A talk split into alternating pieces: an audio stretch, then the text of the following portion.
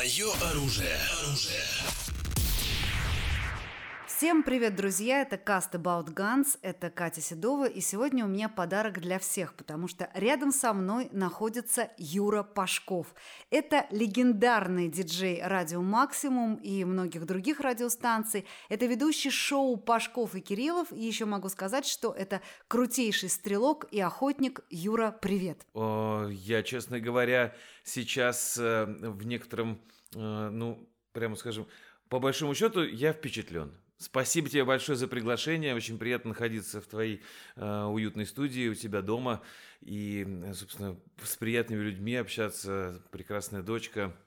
Э, всем привет, да. И, э, Всем привет. Да, замечательным твоим поклонникам, подписчикам, слушателям тоже большой привет. Сразу хочу проанонсировать, что легендарное шоу Пашков и Кириллов, которое мы все безумно любим и обожаем, потому что там рок-музыка, там два брутальных парня натурала, что важно, э, острят и разговаривают без купюр на разные откровенные темы. Так вот, теперь оно в подкастах, и вы можете слушать на своих устройствах шоу Пашков и Кириллов, но говорить мы сегодня будем не о радио, мы будем говорить сегодня не о медиапроектах, мы будем говорить для начала об оружии. А, Юр, скажи, пожалуйста, вот от простого к сложному, давай, э, когда ты впервые начал стрелять? Я первый раз э, взял в руки оружие. Это было, я тебе могу сказать, это я получал образование учителя биологии и химии. Угу. Да, э, еще даже до того, как поступить в институт, я занимался кольцеванием птиц профессионально. Почему? Работал в Академии наук, потому что я люблю орнитологию. А, орнитол... Я профессиональный орнитолог в бывшем. А когда вообще с орнитологией? Как все случилось? Когда ты понял, что это для тебя важно? В детстве я угу. воспитывался бабушкой и дедушкой. Угу. Жили мы в поселке на Рублевке. Мой дедуля был э, заместителем министра путей сообщения РАО РЖД России. Вот, УАУ РЖД, прошу прощения. И, собственно, нам полагалось, ему полагалось э, дача на Рублевке, где, собственно, и прожил э, все свое, ну, все детство, отрочество. Не думайте, юность. что он мажор, вот нет, реально. Нет, не мажор. На самом деле он очень крутой чувак, очень прямо. Вот э, очень много здесь тестостерона, потому что у мажоров обычно его нет, а в данном случае как раз все сто процентов, а поэтому я даже в жизни бы не сказала, что это человек с Рублевки. Ладно, дальше продолжаем. Да, и вот, угу. собственно, проживая там, я, естественно, мы жили в лесу, я э, жил э, на лоне природы и эту природу изучал. Моя бабуля подкидывала мне различные э, книги по естествознанию, и меня это действительно живо заинтересовало. Mm-hmm. У меня всегда дома было огромное количество живности. Я сам ловил птиц, синиц, щеглов, чижей, кого угодно. Вот, жила у меня даже болотная сова. Болотная сова? А как она говорила, Юр? Да. Да. Вот. И я, соответственно, по долгу службы тогда еще, ну, по долгу образования, образования я посещал различные экспедиции, мы кольцевали птиц в промышленных масштабах, изучали миграции. И, конечно, когда тебя забрасывает судьба, а вернее не судьба, а Академия наук, забрасывает какой-то отдаленный уголок нашей необъятной, там бывает так, что попадаешь в места, где до жилья человеческого 20, 30, 40 километров. И нужно, э, у тебя есть какой-то набор провизии, нужно, по большому счету, выживать временами. Mm-hmm. Поэтому приходилось, конечно, брать э, ружье в руки и стрелять дичь. Mm-hmm. Да. Кого первого ты стрельнул? Утку, кряква. Это был селезень в весеннем оперении с э, вот этой вот зеленой башкой. Был селезень, как сейчас помню. Вот, и как настоящий охотник, если ты добыл дичь, вот, и э, у тебя в душе ничего не шевельнулось, ты плохой охотник. Вот. Нужно, конечно, чтобы да. шевельнулось, Нужно, да? чтобы шевельнулось, конечно. Ну, нужно, чтобы тебе было э, бесконечно жаль это живое угу. существо, и ты потом его просто возьмешь и, так сказать, э, угостишь э, себя, Других. друзей, родственников. Да, и просто съешь как его. Как вот у тебя? Шевельнулось, нет? Конечно, конечно. Каждый раз шевелится. Серьезно. Я действительно очень mm-hmm. люблю охоту. Вот, и я готов э, рассказывать об этом долго-долго. И я уверяю, и мне странно даже слышать утверждения людей, которые говорят, что охота это убийство, охота ничего не имеет общего с охраной дикой природы, э, вы охотники вообще бесчеловечные твари. Я могу сказать, что это не, не так, так абсолютно. Нет, нет конечно. Нет. Я знаю точно, а, чего стоит охрана окружающей среды. Я знаю точно, сколько у нас какая популяция тех или иных диких животных в российских там и вообще, в принципе, в лесах живет.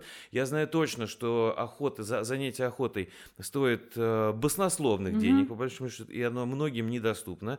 А, и я знаю точно совершенно, куда эти деньги идут, потому что у меня друзья, мои близкие друзья, они занимаются, ну, они руководят охотхозяйством, хозяйствами, и коммерческими, и которые входят в состав Росохот Рыболов Союза, вот, и прочие другие организации. Я знаю точно, куда эти деньги идут, э, ну, как минимум на рабочие места, и за одного добытого лося mm-hmm. в нашу суровую Сейчас-то не очень суровая лютая зима у нас в России. Да, весьма. Вот, а когда снежный покров достигает своего там максимума, образно говоря, то, предложим, тем же лосям и косулям, и кабанам, которых вышибли сейчас э, в большинстве охотхозяйств, им прокормиться очень сложно. Вот тогда человек приходит на помощь. А где взять деньги?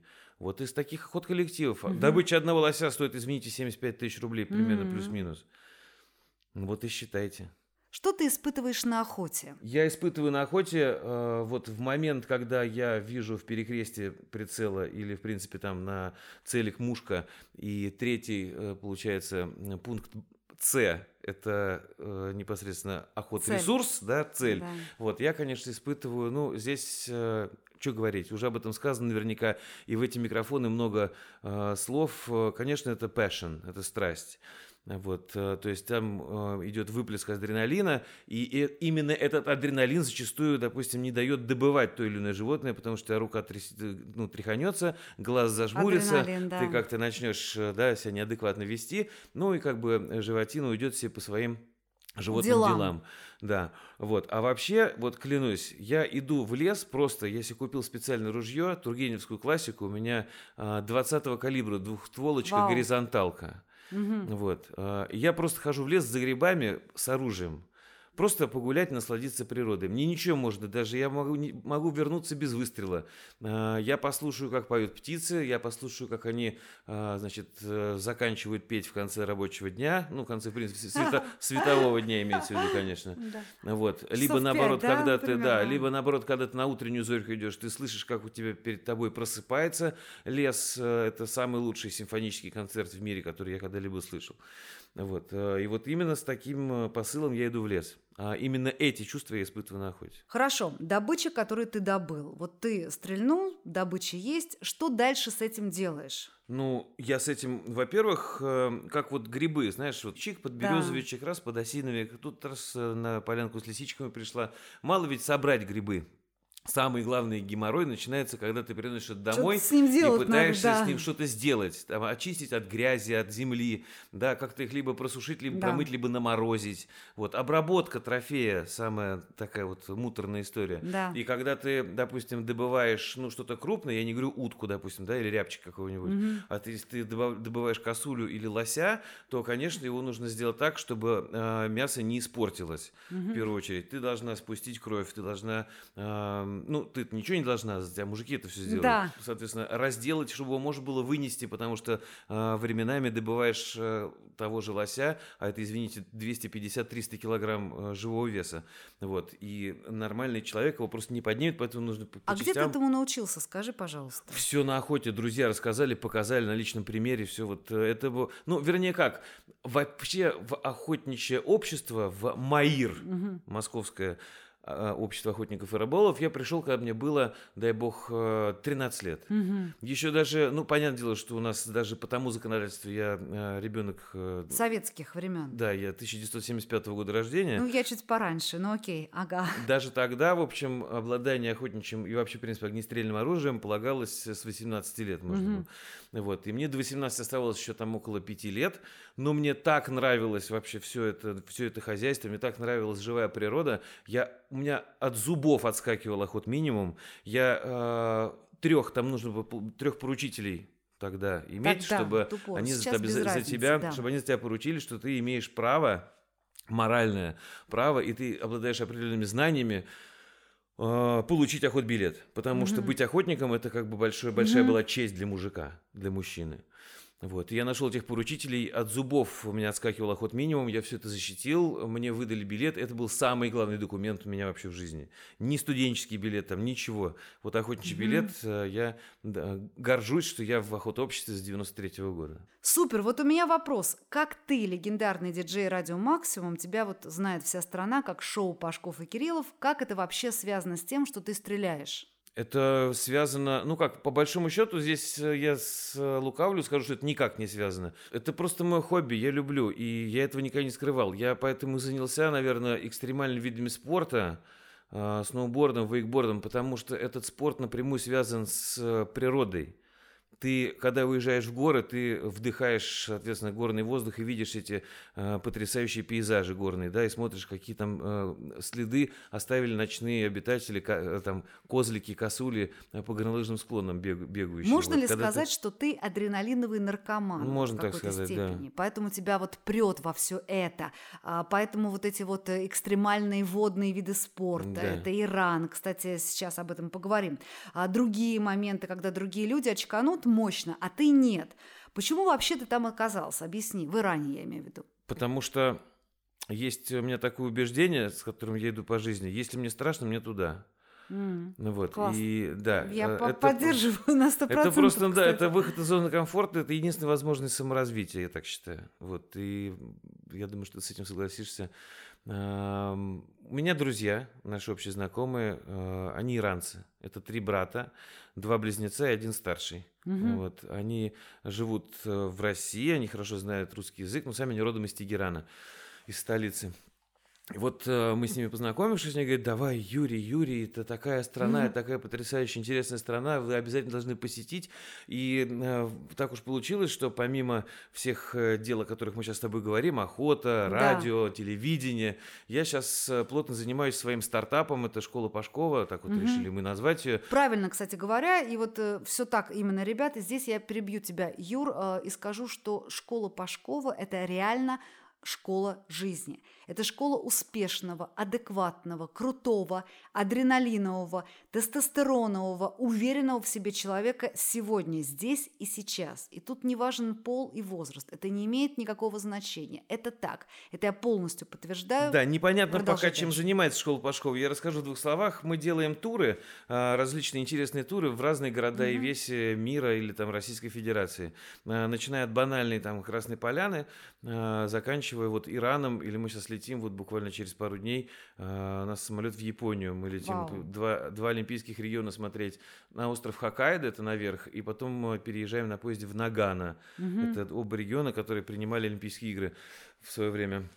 Вот, и в Японии там проходит через остров Хоккайдо такое природное явление, как Snowbelt. Это mm. снежный пояс, когда ежедневно наваливает ну, тонны свежего снега, который Э, является, ну, он удивительный тем, тем, что он очень сухой не лепится угу. в снежки, то есть там невозможно слепить из него ком. А кататься можно по? Кататься можно, и нужно кататься, именно за этим туда миллионы людей едут, просто для россиян это Япония, ну, как бы страна закрытая, и она такая, все сравнивают ее с выходом в открытый космос, угу. а, полететь в Японию. Также мы оказались в Иране, мы собрали просто через Инстаграм, я собрал э, там около 20 человек, и мы полетели в Иран, а, в страну, которая которая закрыта, угу. которая сейчас находится под сотней э, международных санкций. Вот, э, они отрезаны от внешнего мира, у них не работает система пластиковых вот этих карт SWIFT угу. международных переводов. Там невозможно воспользоваться банкоматом, там невозможно расплатиться карточкой за отель там, или просто за мороженку.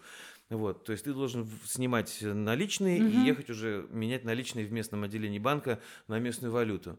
Вот, и мы попали в острый политический момент, когда ракетно-бомбовым ударом Трамп уничтожил на территории Багдада а, соседнее сопредельное с Ираном государство, Ирак, уничтожил генерала Сулеймани, который э, являлся угу. вторым человеком в стране, одним из руководителей да, корпуса, был, корпуса стражей Исламской революции. Да. Вот, человек заведовал спецоперациями вне страны. Угу. Ну, вот, в общем, зуб он имел, Трамп на него, и его, его за, э, там сказать, э, э, убили. И курс доллара взлетел, и все средства массовой информации в Москве, я знаю точно, сделали из этого какой-то ужасный информационный повод с экранов Первого канала, с других наших угу. рупоров основных. Летели такие новости, что мне звонила моя мать, мне звонила моя родная сестра, и говорили они буквально один текст. «Юра, вызывайте спецборд МЧС, пусть вас эвакуируют». Угу. Причем в этот а момент... на самом деле что А было? на самом деле я лежал на пляже, короче, вот, э, пил пино колада, вот, да, и временами включал местные там, ну, там нет BBC, там вот этих, соответственно, никаких э, центральных каналов нет, смотрел местные новости на, на прекрасном языке фарси. Ну да, видел, что там люди сейчас, ну, как бы, есть некоторые, есть некоторые волнения, не то что волнения, есть э, большие скопления людей, которые прощаются с достойным человеком на каждом углу. На каждом чтобы вы понимали, в магазинах, в э, каких-то ну, остановках общественного транспорта, э, везде, везде, везде огромные баннеры «Генерал Сулеймани Our Hero». Это их герой, национальный герой, это как бы ну, вот второй человек в стране после их, э, соответственно, главы государства, которого они реально очень любили. И его, собственно, не стало. Да. Да. Поэтому, конечно, народные волнения... э, Были. Ну, они даже не волнения, это просто были скопления, ми- митинги. Но в, теми, в тех местах, где мы были, да, мы были в Тегеране много раз, но я ничего этого не видел. Это столичный город, э, высококультурный, там потрясающие люди, там прогрессивнейшая молодежь, э, красивые девушки, очень, очень, иранки очень красивые Как девушки. они выглядят? Что они носят? То же самое, что ты сейчас носишь, Да? только вот единственный необходимый аксессуар, который они снимают тут же, как только они приходят в какое-то место, где их не могут видеть. Это платок, ну, шелковый обычно, да, должна быть Хиджаб. пок- покрыта. Нет, не хиджаб. Хиджаб это когда у тебя закрыта шея Да. и овал лица открыт. Вот. А просто платок, обычный платок, как вот у нас девчонки, ну, как вот как ты Да, ходишь да. в церковь.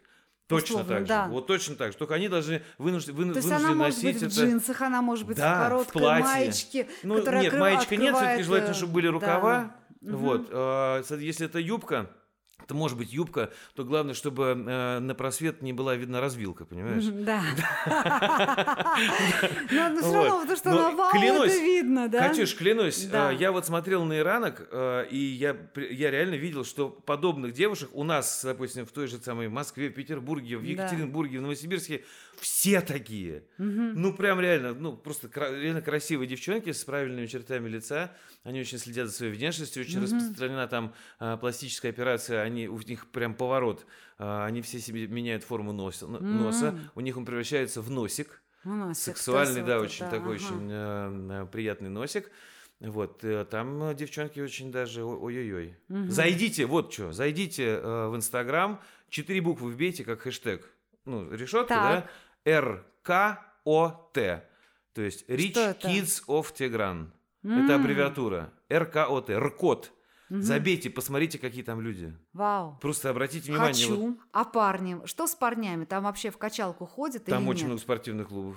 Да, и ребята, учитывая, что там, э, во-первых, э, там запрещен алкоголь, там пьющих нет.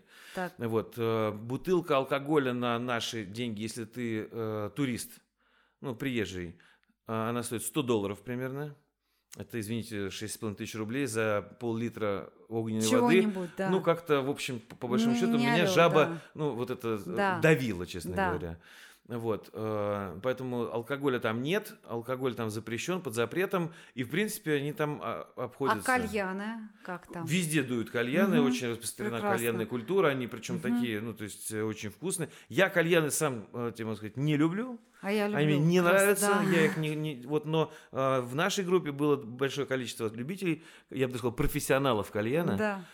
Которые высоко оценивали иранские кальяны, да. Спортзал. Вот ты смотришь на них и понимаешь, что это 21 век. В чем? А, Я не могу тебе сказать, что там 21 век. А, Очень красивое место, имеется в виду по застройке, по дорогим машинам, по всему вот это, по инфраструктуре, которая обращает на себя внимание. Остров Киш, на который мы прилетели, это Персидский залив. Температура зимой, ну, как в Дубае, то есть плюс 25 в тени, образно говоря. Очень комфортно, прекрасные белоснежные пляжи. Есть пляжи, правда, для мальчиков, есть пляжи для девочек. Вот так. Вот, да, ну да, да. Это нужно, ну это просто своим уставом чужой монастырь, знаете, Да, ну, не, не лезть стоит, да. не- не- с- смысла нет. Нужно просто это принять. Вот. Но вполне себе даже на женских пляжах девочки загорают топлес, как бы все в порядке. И ты при- приходишь на женский пляж, ну ты в данном случае Да, приходишь на женский да. пляж, ты сдаешь телефон а, в камеру хранения, запрещено находиться с телефоном, чтобы Так. не ушел контент. Да. Вот. То есть можно реально прийти Да, с ты э, можешь детьми прийти с возраста. детьми, ну, с девочками, соответственно. с ты можешь прийти да. с детьми, э, загорать как тебе удобно, там, э, в одежде или без э, таковой. Но как бы это вполне себе даже... Прекрасно. Теперь вернемся все-таки к стрельбе. Вот скажи, пожалуйста, в Тегеране удалось тебе пострелять? Вообще в Иране где-то, в стрелковых клубах или зайти в стрелковые магазины, посмотреть на то, что там продается? Волею судеб я познакомился с э, местным иранским спецподразделением. Вау! Да, а, даже не то чтобы спецподразделение, это главный их э, силовой э, рычаг угу. в стране. Называется служба СИПАХ. Э, это аналог типа... нашего ФСБ. Так. Да. И ага. причем познакомился я с ними в э, удивительной истории, когда наш гид, иранец, прошу прощения, э, обращаю ваше внимание, иранец, решил сделать мне подарок, и в аэропорт через вот этот рентген, через X-ray машину положил свой багаж, он вылетал с нами на Киш как раз, положил свой багаж и пронес для меня, решил сделать мне подарок бутылку вина mm. в пластик. Ну, сиську обычную, вот да, полуторалитровую, да, да. да? Вот, и он подходит ко мне и говорит, Юрий, у меня проблема, если я скажу, что это мое вино, меня посадят. Вот, вот поэтому, если ты скажешь, что это твое вино, то к иностранцам как бы, ну, могут спустя рукава на все это дело обратить mm-hmm. внимание, а, не обратить на это внимание и э, займут э, там час твоего времени, подпишешь бумажки и тебя отпустят э, гулять на все mm-hmm. четыре стороны. Я говорю, хрен с тобой. Да. Мое это вино. Беру вино и беру вину на себя. Так. Ну вот. А, все, все, все продолжалось нормально. Я действительно подписывал бумажки на непонятном языке. Предварительно просил, чтобы мне их переводили. Mm-hmm. Все-таки, что я подписываю, мне интересно. Пока через эту же X-Ray машину не взяли деда 75-летнего с 14 граммами опия. Mm. Дед-то отжег, молодец. Да, ну, решил весело провести да. время, полететь на островок, на, так сказать, на Персидский угу. залив, просто не с пустыми руками. Молодец. Тут же, да. в этот же самый момент, полиция сложила свои полномочия, сказали, все, извините, это уже не наша юрисдикция. Появились люди в штатском, я понял, что это Сипах, в общем, короче, и нас, меня сняли с рейса. Угу. Я не успел на рейс. Нас повезли в одно отделение полиции. Я по настроению понял, что у меня проблемы. Угу. То есть, ну там, знаешь, когда говорят незнакомые тебе языки и наречия, когда ты понимаешь, что э, разговор переходит уже на грань вот это на ре, как говорится, да. ты думаешь, что что-то не то. И я тут сразу начал вспоминать все эти истории, когда э, людей упаковывали в тайскую тюрьму, они там жили по месяцу, по полтора, по полгода, просто за какой-то там, ну, проступок, фигню, если, да. за фигню. Думаю, ну, может быть, ну, наверное, это не моя все-таки история с Ираном. И вот мы центральную, э, этот участок Сипах, Приезжаем, это серое здание, без опознавательных знаков, без табличек, без вывесок, э, с решетками на окнах, с автоматчиками, все, кстати, на калашах. И говорят, ждите, наш генерал, а это реально генерал был, у него намаз. Он сейчас, значит, э, молится. Сейчас закончит. Да, сейчас закончит и вас примет. Встречаю я, значит, этого генерала, он выходит, вот, э, представляешь, ну, ты вот физиономист, знаешь, можешь mm-hmm. разбираться в людях. Я тебе так скажу, и вот вы, уважаемые слушатели, меня тоже поймете. Это худощавого телосложения молодой человек. Ну как, ну не молодой человек, угу. вот, среднего возраста. У него такой длинный серый э, плащ, идеально отглаженный, без единой складочки в пол. Вот, белая челма аккуратненько. И взгляд у него такой, что вот э, теряешь дар речи, когда смотришь mm-hmm. на этого человека. Он тебя просто буравит своим взглядом, и ты понимаешь его бес, э, бесспорный авторитет вот mm-hmm. в этот самый момент, и ты понимаешь, что ты полностью зависишь от того, ноль. что он... Ты, ты, ты перед ним, да, ничто. Как он распорядится, так с тобой как бы сейчас вот все и будет. Mm-hmm. Он листает мое личное дело, рядом стоит эта бутылка вина, гребаная, которую я уже проклял. Да, вот. да. Она причем опечатана, сургучная печать на ней уже висит. Угу. Э, все. Он листает мое дело, я уже пальчики сдал, мне прокатали пальцы, э, везде мои паспортные угу. данные, э, все мои подписанные угу. документы со словами «дяденьки, простите, я больше не буду». Да. Вот. В итоге он на меня смотрит, поднимает ледяной свой взгляд, такой э, пауза, за которую я думал, я сейчас рожу. Вот, и такой Welcome to Iran. Протянул мне руку, я пожал ему руку, у меня был, была абсолютно вспотевшая да. ладонь. Вот, и на этом мы с ним расстались. И вот с такими ребятами я там познакомился. Очень круто, очень круто. Ты знаешь, когда слушаешь это, понимаешь, что история про то, как в Северной Корее руководители спецназа, это люди, которых отбирали в итоге э, спаррингов на смерть из серии 1 к 5. То есть один должен победить, физически убить таких же точно крутников, выжить, так скажем, в этой схватке, и тогда он принят на работу. И вот когда слушаешь эти истории, понимаешь, что да, это правда. Я думаю, что здесь вот что-то типа Удивительно, того. да, да, удивительная история. И э, вот после того, как мы выехали из этого э, здание. Угу. До рейса оставалось, э, поскольку мои все улетели, до рейса куплены были вновь билеты. Было еще порядка четырех или пяти часов. В аэропорту было делать нечего. Тем более весь аэропорт я уже изучил да. на тот момент. Вот, мы поехали к сестре моего вот этого гида, который меня подставил с этим винищем. Вот, я говорю, а где работает вообще, чем твоя сестра занимается? Едем уже в такси, ну, выдохнули. Он говорит, она химик, работает в техническом университете Тегерана, значит, э, вот. Я говорю, ну, классно, где бывает? Ништяк, говорит, да. говорит, нигде не бывает, она не выездная. Я говорю, а что так? Говорит, она, она сотрудник иранской ядерной программы. Вот так. Я говорю, ага. ты, я говорю, ты можешь, пожалуйста, сделать так, чтобы мне хотя бы просто чуть раз, мне тут сейчас на американскую визу подавать, вот сейчас, да. вот, вот, вот. можно, пожалуйста, с тобой вот, вот просто улететь из страны, чтобы следов моих здесь просто не было. Как с оружием там? Расскажи, пожалуйста. Слушай, ну, э, полагаю, что Честно говоря, я не вентилировал вопрос. Угу. То есть э, я знаю, что все полицейские ходят вооруженные, все э, патрули, военные патрули, они тоже ходят все вооруженные. У гражданского населения я не узнавал, честно говоря. Ну, то есть, скорее всего, я думаю, что все нормально. Учитывая, что с точки зрения наркологии там дела обстоят в порядке, вот, э, поэтому... Расскажи, что у тебя есть из стволов и чем ты хочешь пополнить свою коллекцию. А, сразу могу сказать, у меня нет ни одного пистолета, я не люблю пистолеты. Почему? Не знаю, мне как-то считается, что это пуколки вообще. Угу. Ну, это мы еще раз. Я знаю, что я никого не хочу задеть, я знаю, что ты любишь пистолеты. Почему? Я люблю винтовки больше, чем ты, пистолеты. Ну, ты просто, я видел, э, как ты стреляешь, вот, да. я восхищаюсь. Вот, но лично у меня с пистолетами дружба не сложилась. Я считаю, что... это такая уже старая, стертая история, что пистолет это очень неплохое средство добраться до своей винтовки. Наверное. У меня сразу, у меня сразу э, длинноствольное появилось угу. оружие. Вот. По поводу того, что у меня есть, первое, это значит, по поводу пистолетов мы определились. Второе, я поклонник российского оружия. Mm. У меня никогда не было иностранных э, берет и браунингов и прочее, прочее, прочее. Да. Все оружие Ижевского машиностроительного Ижмеха, короче. Угу. Вот. Была одна сайга ижмашевская, угу. вот, но я ее продал. И э, у меня есть пятизарядка, собственно, МР 25, по-моему. Ну, пятизарядка, в общем, короче, да. да, для гусей и для пти- птичьей охоты, хотя из которых э, лоси аж копыта отбрасывают в разные стороны. Вот, хорошо бьет на самом деле. Вот, есть для души это вот Тургеневская классика, как я уже говорил, э, ИШ-48 это двухстволка, горизонталка 20 калибра, угу. маленькая двадцаточка.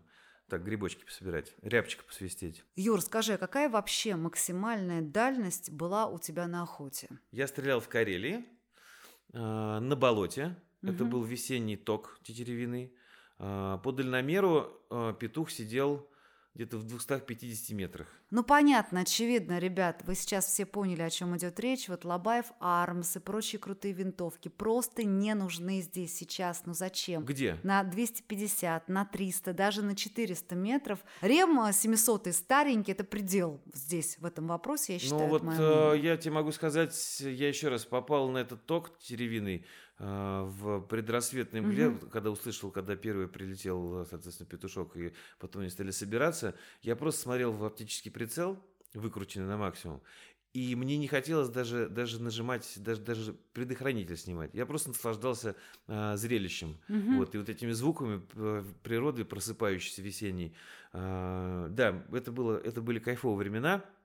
А, это были кайфовые минуты, да, но потом все-таки, чтобы уже как-то оправдать нахождение и промерзшие там коленки, и, э, когда, Смысл, да. Когда, когда лежал я в этих самых, да. в, в, карельском мху, там, под этим, под кустом, а, решил стрелять и вот добыл петуха.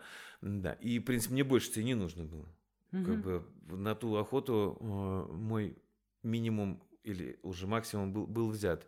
Вот. А что касается чего я хочу, вот э, я с большим удовольствием, благодаря тебе, э, пока лично не знаком, но я все-таки надеюсь, что ты меня с да. э, Лобаевым... Влад, если ты слушаешь нашу программу, обрати, пожалуйста, на это внимание. Я очень, я очень хочу да. познакомиться лично, во-первых, я восхищен то, да. э, ну, во-первых, теми образцами, которые мне попадаются в Инстаграм. Угу. Вот, я знаю, что ты большая поклонница да. этого бренда.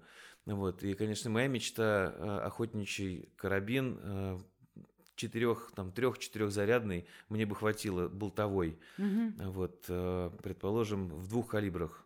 30.06 и 223 э, и все. Вот это, наверное, то, что, то, что, то, что доктор прописал. Да. Да. Хорошо.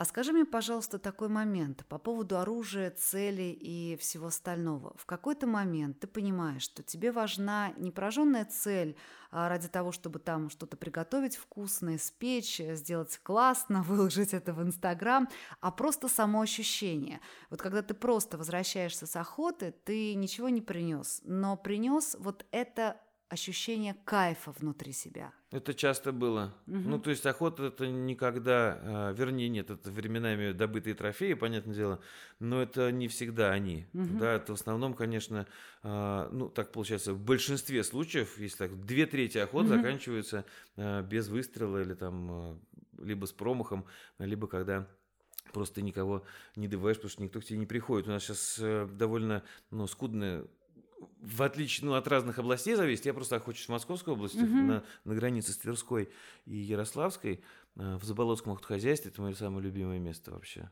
Там не очень большая плотность зверя, но именно этим мне и нравится, потому что ты, тебе нужно его выследить, ты должна ну, как бы угу. приложить усилия. Целиком. Это, это да, это не охотничий да. Эльдорадо, где, а, допустим, какая-нибудь Тульская область, да, или в Белоруссию ездил, охотился. Там вот, э, вот табуны эти вот э, бегают, угу. выбирай просто любого, ну, там рога побольше там присмотрелся, чпок его там положил, угу. и все, охота закончена. А здесь нужно, здесь нужно попариться. А были ли у тебя мысли когда-нибудь заняться трофейной охотой? Вообще никогда. Слушай, я а, с удовольствием смотрю сейчас, наверняка ты знакома, а, кстати, очень буду рад, если познакомлюсь лично, клуб трофейных охотников горных Эдуард Бендерский есть. Да, такой. у меня, кстати, они скоро очень в подкасте будут давать Вообще, интервью. Вообще, я таким удовольствием наблюдаю да. телеканал Дикий, у меня все время, каждый день Скажу mm-hmm. больше, каждый день я смотрю э, телеканал Дикая охота, и мне очень нравится контент, и как все снято, и как э, Эдуард mm-hmm. с э, своей командой ездит э, по всему миру. Э, он фактически сейчас уже один из самых уважаемых в мире, mm-hmm. мне кажется, горных охотников. Там у него да. чуть ли не 50 э, этих э, горных козлов в его послужном Помимо списке. козлов там еще дофига всего. Ну да, да, да, да, да, да там все это. Вот, э, но при всем э, уважении и красоте этого mm-hmm. вида охоты. Да. Меня никогда не возникало мысли, Почему? Потому что мне гор хватает со спортивной точки зрения. Вот реально, ну угу. просто потому что мне на это, наверное, не хватит времени сейчас. Ни времени, ни денег. Mm. Потому что это вот, ну, мне кажется, угу. на первом месте стоит африканская охота по затратной части. Она небольшая. А может, кстати, кстати нет, да. я думаю, что горная охота самая да. затратная, самая затратная из всех. Я просто, ну, я понимаете, вот э, простой телерадиоведущий, и, к большому сожалению, э, у меня пока нет возможности съездить на горную охоту, хотя, наверное, очень хотела попробовать. Да, на, так скажем, вот диких животных или на диких э, террористов горная охота, она, конечно, особенная, потому что в любом случае там есть вот эти нюансы по ветру, есть ущелье, когда расстояние между тобой и целью, оно, в общем-то, небольшое, но тебе нужно вносить совершенно бешеные поправки по ветру. А, безусловно. Скажи, пожалуйста, вот как э, телеведущему, именно как радиоведущему, как легендарному диджею, насколько твоя вот эта увлеченность охотой, она м, тебе помогала именно в медийном плане? Как-то влияло на контент, на, допустим, отношение к людям, на что-то или вообще никак? Влияло, конечно. У mm-hmm. меня мой напарник, замечательный Паш Кириллов, мы начали mm-hmm. писать свой э, подкаст не так давно. Э, нас это все-таки штука затянула. Я уверен, mm-hmm. что это будет э, какой-то выхлоп из этого. Конечно. Иначе мы не занимались бы этой историей. Вот. Когда я увлекся охотой, когда я, естественно, сидел на всех профильных форумах, я изучал, как правильно нужно заворачивать патрон 12 калибра калибра, сколько навеска пороха, сколько навеска дробы, какие дроби, какие Когда пыжи. разрешили да, как раз, тем да, более, какие да. пыжи. Не, а гладкоствольное можно всегда снаряжать. Да. Э, нарезное недавно разрешили да. так совсем. Вот. И я, естественно, все это отражалось, ну, все это находило выплеск э, в наших э, эфирах, да. да ага. И он говорил, типа, Юрий, ну, уже, ну, уже все, уже, ну, все, финита. Ну, ты уже достал всех своей охотой, короче. Ну, все уже и так понимают, что ты больной. Да. Ну, вот, образно говоря, да. Вот. Ну, на эту тему больной имеется в виду, да. Вот, поэтому давай завязывай. Я говорю, ну хорошо, давай о бабах поговорим, ладно. Это близкие темы, вот бабы, охота, это вообще как? Ну, разумеется. Не, те, да. кто настоящие охотники, они знают, что на охоту нужно отпроситься. Угу. И это, это, пожалуй, это, пожалуй, сложнее, чем добыть что-то сложное. Ну, на охоте, на охоте да. да. Вот, отпроситься – это большая проблема. Тем более, когда маленькие дети, тем более, когда а, семейный бюджет, угу. а, да, есть такая история, которая очень сильно влияет на охоту. Вот. Поэтому, конечно, да, э, здесь...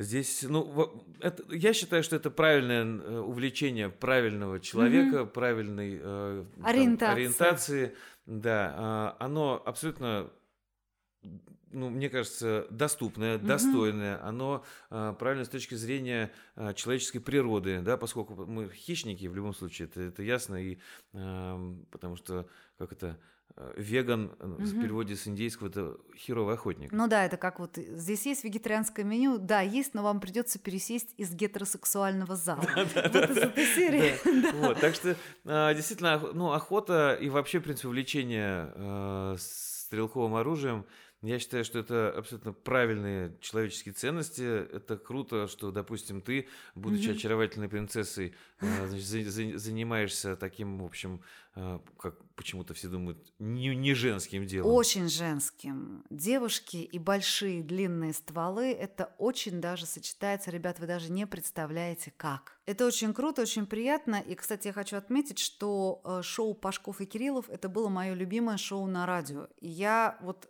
вообще придирчива очень к тому, что выходила в эфир и выходит. Я терпеть не могу попсу. А это было не только на роковой станции, это, по сути, вот в, рок, как он есть внутри, да, по мысли был.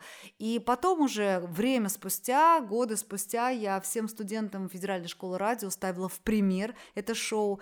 И волю судеб случилось так, что мы с Юрой которую я слушала раньше, но не была знакома, познакомились, а потом еще оказалось, что это не просто крутой радиоведущий, он еще и стрелок, то есть это комбо, комбо вдвойне. Юр, пару вопросов еще, скажи э, твой топ-ган мечты. Ну, я уже говорил, э, вот э, если Влад Лобаев изобретет такую охотничью, именно угу. охотничью модель, э, не для стенда, угу. а именно охотничью модель, который будет э, хорошо себя вести в различных погодных условиях, даже жестких, который, э, ну, понятное дело, что ей не будешь угу.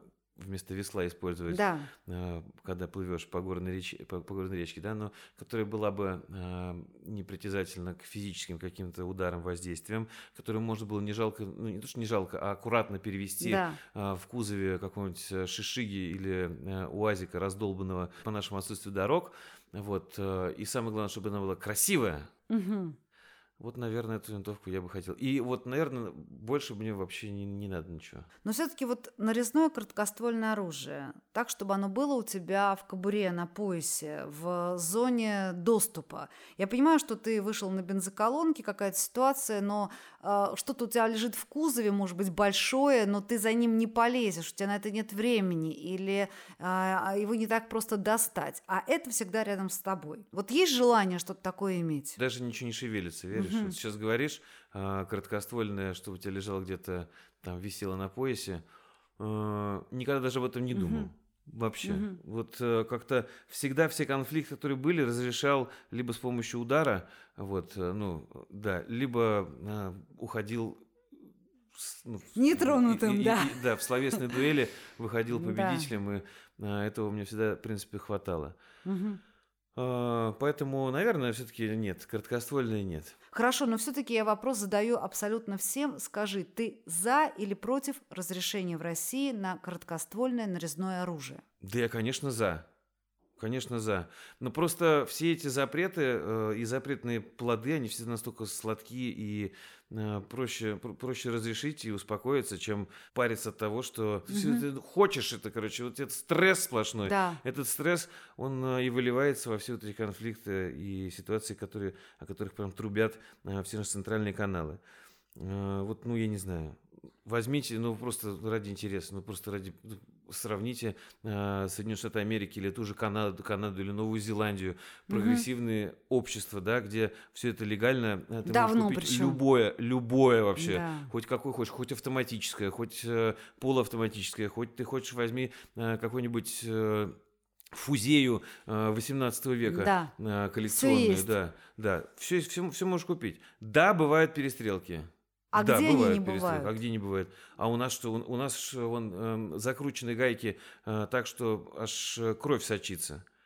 И все равно и в школах стреляют, и где только не стреляют. Вот на Лубянке в день ФСБ пришел чувак и отжег там. Поэтому это не зависит. Нет, самое главное, что ну просто тут вопрос э, не за- запретить или разрешить, чтобы общество было здорово, остальное. Хорошо. да. Последний вопрос. Радиоведущий стреляющий и радиоведущий, который никогда не держал в руках оружие. В чем их разница? Ну, в том, что тот, который не держал в руках оружие, мы его не знаем, а стреляющий в гостях у Кати Седовой подкаст About Guns. Вот, собственно, вся разница, понимаешь? И ты обо Ну, мне говоришь такие приятные вещи, Да. вот, которым, э, которые даже не снились тем радиоведущим, которые не стреляли никогда в жизни, не держали, не Да. держали в руках оружие. Я могу сказать, ребят, что стреляющий радиоведущий – это очень сексуальный радиоведущий. Радиоведущий, к которому хочется как минимум прикоснуться.